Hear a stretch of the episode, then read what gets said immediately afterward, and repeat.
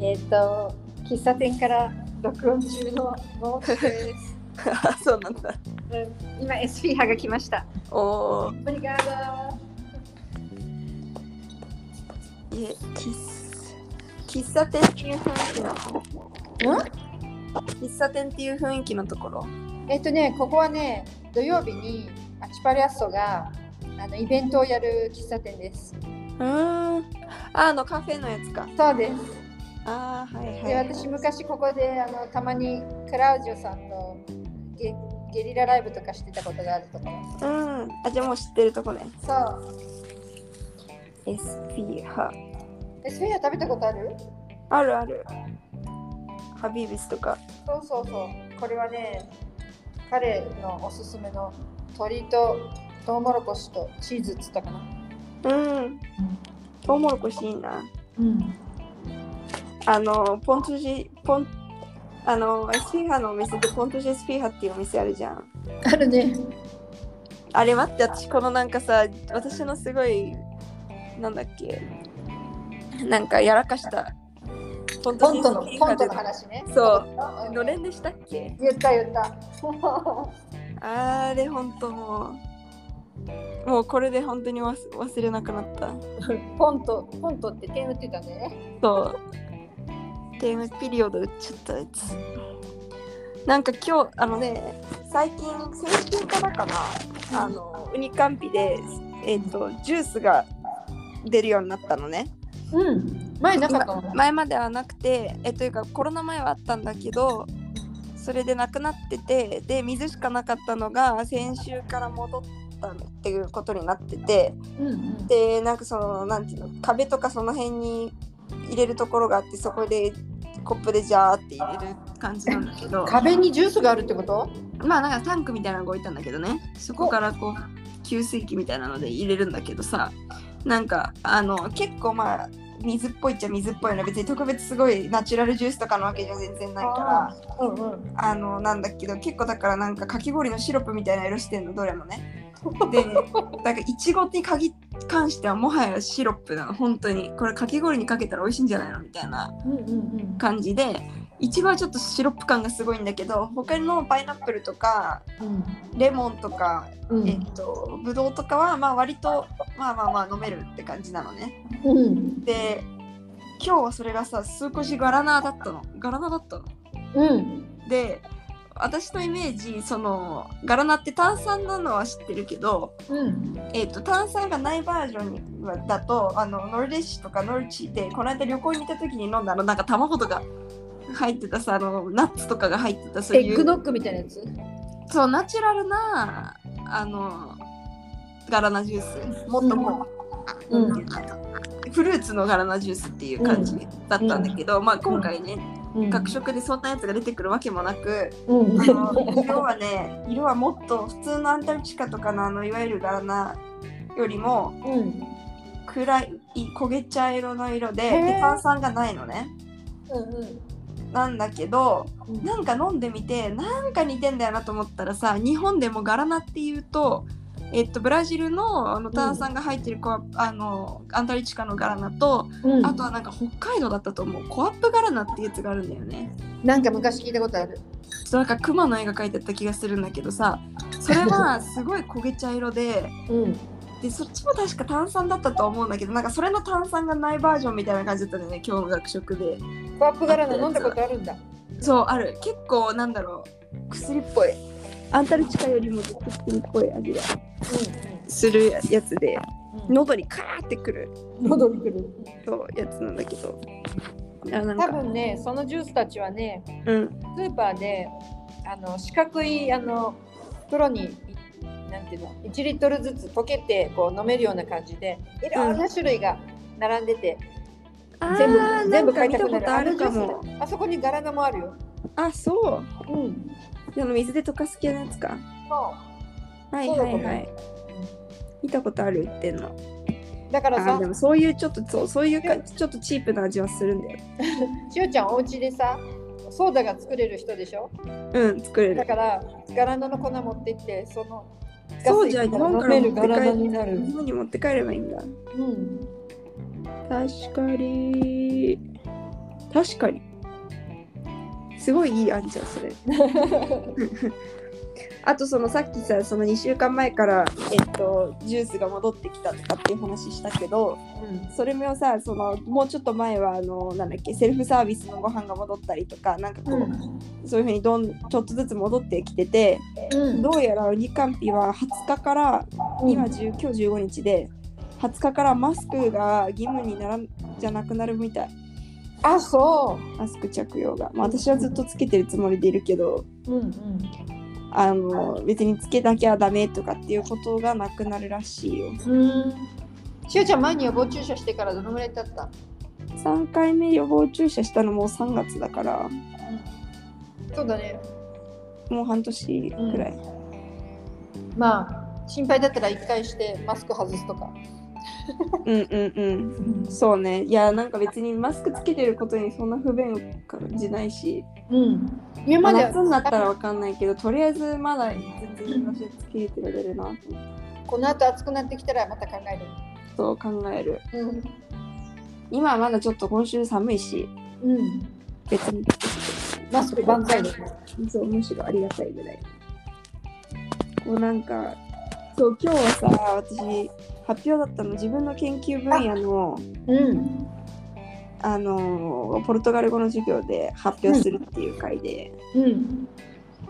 で私はからまあ今しなんていうの修士でやってることもさその修士の勉強そんなちゃんと始めてないし1年目でいきなり始まってこっち来てるからうん。そのいてそ大学卒業したのと同じ感じだから、うん。えー、と私は自分の研究って言って研究発表は卒論のことを発表したのねうん。なんだけどこう自分の研究をポルトガル語でちゃんと発説明するのはすごい初めてでさうん。どうだかだらった？すごいなんかいろいろ言葉とか知らない単語ばっかりでその、うん説論とかでは例えば社会の流動性についてとかなんかそういう難しい言葉使ってたけど全部それポルトガル語でなんていうのか分かんないし結構調べたりとか、うん。ね、したりして大変なのはあったんですけどでも発表したらすごいみんな気に入ってくれてまあ一定オーディエンス5人とかのクラスだからねうんうん。あのだったけどすごいなんかめっちゃみんなから「よかったよかった」ってすごい言ってすもごらっいてじゃん。結構嬉しかったうん。うん。すごい通じたんだね。通じましたうん。やっぱりねそういうこうプレゼンみたまあそこまでフォーマルなものでは全然ないけどうんやっぱりなんかみんなの前で発表ポルトガル語でってなると、うんあんまり経験したことなかったからあのさ、じゃあ知らない人に分かるように、 しおちゃんは何を研究してんのか。えっ、と卒業論文ではあの映画のブラジル映画の「セダジジデウス」っていうあえっと日本語だと「シティ・オブ・ゴッド」っていうカタカナでうん。書かれているはずの映画があって、うその映画についてでも別に映画自体の研究ではなくてその映画とブラジル社会との関係性をあの研究したのね。おお。であのまあ、どういうことかっていうとそのシティ・オブ・ゴッドってファベーラってブラジル ブラジルにある、まあ、スラム街のようなところで、うん。まあ、すごい住環境がひどくて、ううーん例えば電線をねん。あの違法に引っ張ってきてたりだとか下水の設備が整ってなかったり学校がちゃんとなかったり、うんあの保健衛生設備が整ってなかったりとか、うん、そういう場所があってだから彼らは多分住民登録とかも全然ししてなかったりとかそういううん。感じなんだけれどその場所を描いた小説が原作であって。うん。でそのそれま以前にもそのファベーラを書いてた小説っていうのたくさんあったんだけどさやっぱりこううん13階級だからみんな著者が、うん結局外からの目線でしか書いてなかったんだけど、小。説をそのシティ・オブ・ゴッドの小説を書いた人はファベーラで生まれ育った人だったからあ、そう。初めてその中からの視点でファベーラを描いたんだよねその小説が。でそれにすごい読んだ人たちはびっくりして特にそのブラジルの人たち自身が自分の国の中の現実なんだけど全然知らなかったからうん。うん。びっくりしてうん。でそれで映画監督の一人もそれで刺激を受けて映画にすしたっていううのんだったのね。うん。でその監督もそのリアルさを演出するために本当のファベーラで撮影したりとかあとうん俳優もうんプロの人を使わないで、もうそのファベーラに住んでる現地の人をオーディションしてうんやったりとかうんしたからすごい現実なんていうのリアルな作リアルね品に、そうドキュメンタリーではないんだけどリアルな作品うにんなったんだよね。でそのセリフとかも全部お任せしたっていうよね全部じゃないけどねそうそうそうそうこの辺適当にみたいな一応流れはあるからこういう流れになるようにとは言ってるけどその言葉遣いとかそういうのはすごい彼らに任せた自然だよねだからそうおもなんかそれぐらいリアルだったってことだと思うんだけどそのなんだ監督がその映画を作ったのはまあ要はうーんブラジルの人たちに自分の国の現実を知ってもらいたかったっていうのが意図うんなんだよね、うんなんだけどその映画が世界的にヒットしてうん結果的に、うんえっと日本とかでもすごい有名になったし、えっとうん結局賞は取れなかったけどオスカー、うんアカデミー賞に4部門ノミネノミネートされたりとかうんゴールデングローブにもノミネートされたりなんか他のところではいっぱい賞を取ったりとかね、うんそうやってこう監督のい予定してたものよりもずっとはるか予想を超えるヒットうんをしたんだよねで、うん彼はだから要はそのそうやってブラジルの人たちに現実を伝えてなんか少しでもこう状況が良くなればっていうのを願っていて、まあ、実際例えばファベーラ観光とかが活性化されてうんなんていうのファベーラの人たちに少しお金が入ったりだとかうんなんかうーんなんていうのそういうこういい部分もねたくさんあったんだけど、うんその一方で、えーそのかファベーラが観光地化されたことによって彼らのプライバシーとかがすごいこうなんていうのうんこうなくなっちゃった侵されてしまったそうとかうーん他にもこうこうブラジル内にとどまってたらよかったのかもしれないけどそれが外に出たことによって例えばやっぱりすごいさブラジルってあの貧富の差が激しいんだようね。んで例えば例で言うと、えっと、富裕層人口全体の上位1%に当たる富裕層が国全体の所得の30%を占めてたりとか、すごいねそうあとはも2%うで30%賄っちゃうの30%そ補うう上位10%で55%ぐらいなの。うんだからもう本当にすごい貧富の差があってうんで逆に言うと貧しい人たちがすごい多いっていうことじゃんでその時にすごくそのなんだろうなひ富裕層がすごいこう貧富のあ、えっと貧しい人たちのことを下に見てるっていう状況がすごいあって、うんでだから例えばその映画がすごい外に海外に出て行った時にうんなんでこんなブラジルのブラジルに、ね、素晴らしいものがたくさんあるのになんでこんなわざわざマイナスな部分をそんなにこう見せる必要があるんだとかそういう考えを持つ人もいたりとか、うんそうやってこうずっと歴史的にね奴隷制奴隷制もあったからブラジルはうんそういう歴史的に根付いてた格差っていうのをこうよりなんかなんていうの浮き彫りそう助長してしまうというかなんうかんそういうことも起きたし、うんで実際そのファベーラのさ観光が活性化されたって言ったけど結局その侵入になプライバシーの侵害もそうだしうんあとは結局そのツアー会社の人たちはファベーラの外の人たちだったりするからそうだね結局お金目当てでただねやってるだけだったり。うんうんうーんなんかこう訪れる人たちもこうファベーラの映画見てあなんかちょっと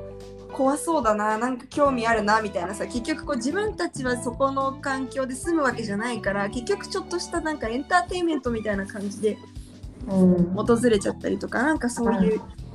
ね、複雑な部分があってさ見せ物だよね偽物なんだよそ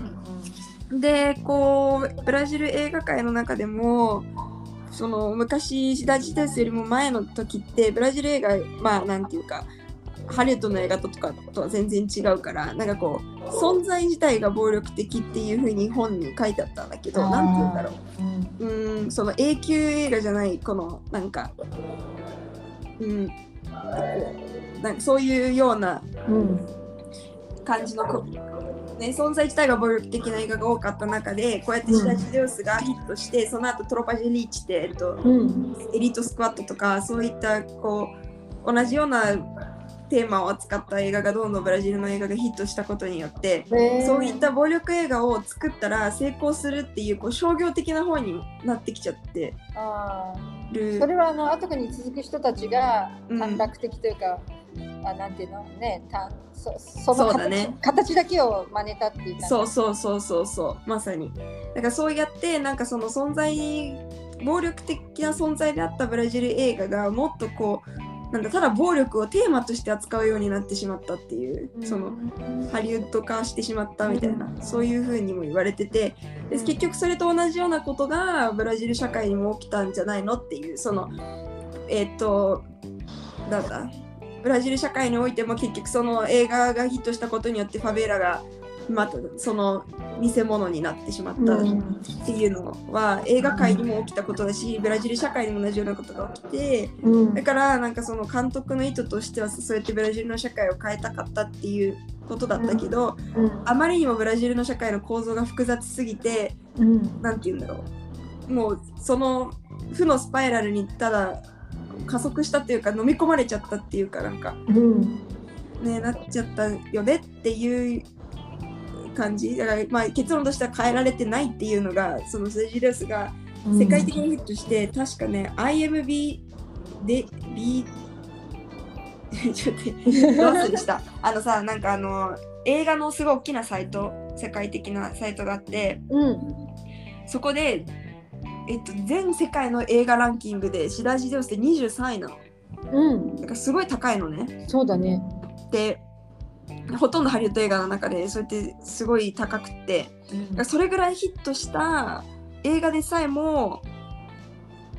こう変えられないぐらいのにブラジルの社会ってすごい複雑うんな歴史とかそういうものを持っているんだよねっていう感じ、うんでもあまああそなるのほどねなんだろうでも別に何もしなかったわけじゃないじゃん少なくともこれだけの影響力を持ってるわけだから、うんうんそれによってその海外で例えばフェベラのさ悲惨さを知ってうん NGO とかねそうやってこうだ教育のうんをこうもう少しうん取り入れるために団体でね、うんファベラ行って入ったりとかそういう人たちもいるわけだからそうだよねなんかそうやってこう実績は投じたのは間違いないんだけれどうんなんかまああのすぐに変えるのはできないかもしれないけどもあの映画をね例えばしおちゃんが見たそれをこういうふうに研究でね卒論で書いたとかさいろんなそのその見た人の数だけいろいろ思った数が思いがあってさそうでだそれが、うん、少しずつタイムログラグはあるけれどもうんその最初に映画作った人が望んだような変わり方にいつかなるよ。だからそうそうそう、何今もその途中。なんかいっぱいいればうんこうこう変化っていうのはどんどん、うん、水面下での変化ってるわけだからそうだよね。いつかそれがねうん、変化形になる。もたらすっていうそういう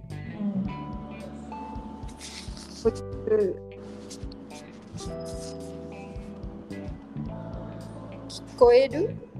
聞こえるよ。あよかった。 私今あの携帯の充電が20%を切ってしまってこれが落ちたら私がいなくなっちゃうけどごめん ね。その前になんとか。でも全然十分。いやでもすごいいいテーマを卒論でっていうか映画学科だったけど映画だけのことじゃない方にあそのうだ。ねテーマを持ってたんだね。そうだえまあ、映画学科ではないけどさ、あそうなんだね。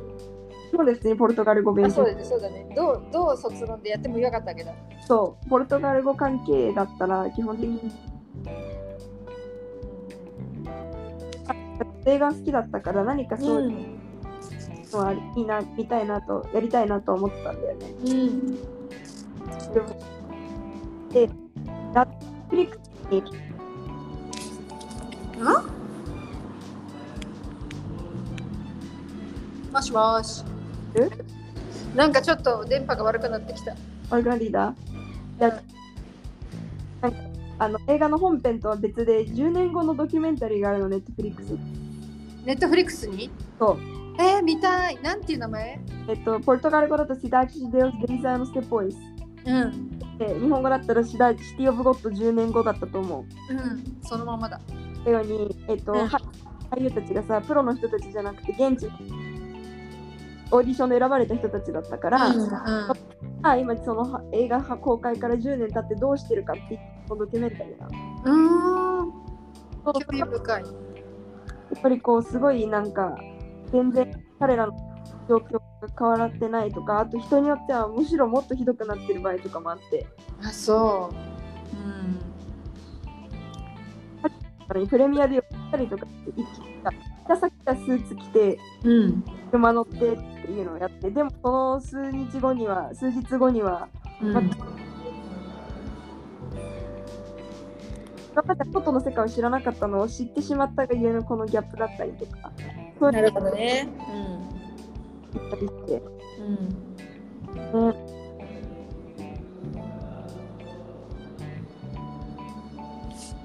なるほどね。聞こえますか？映画で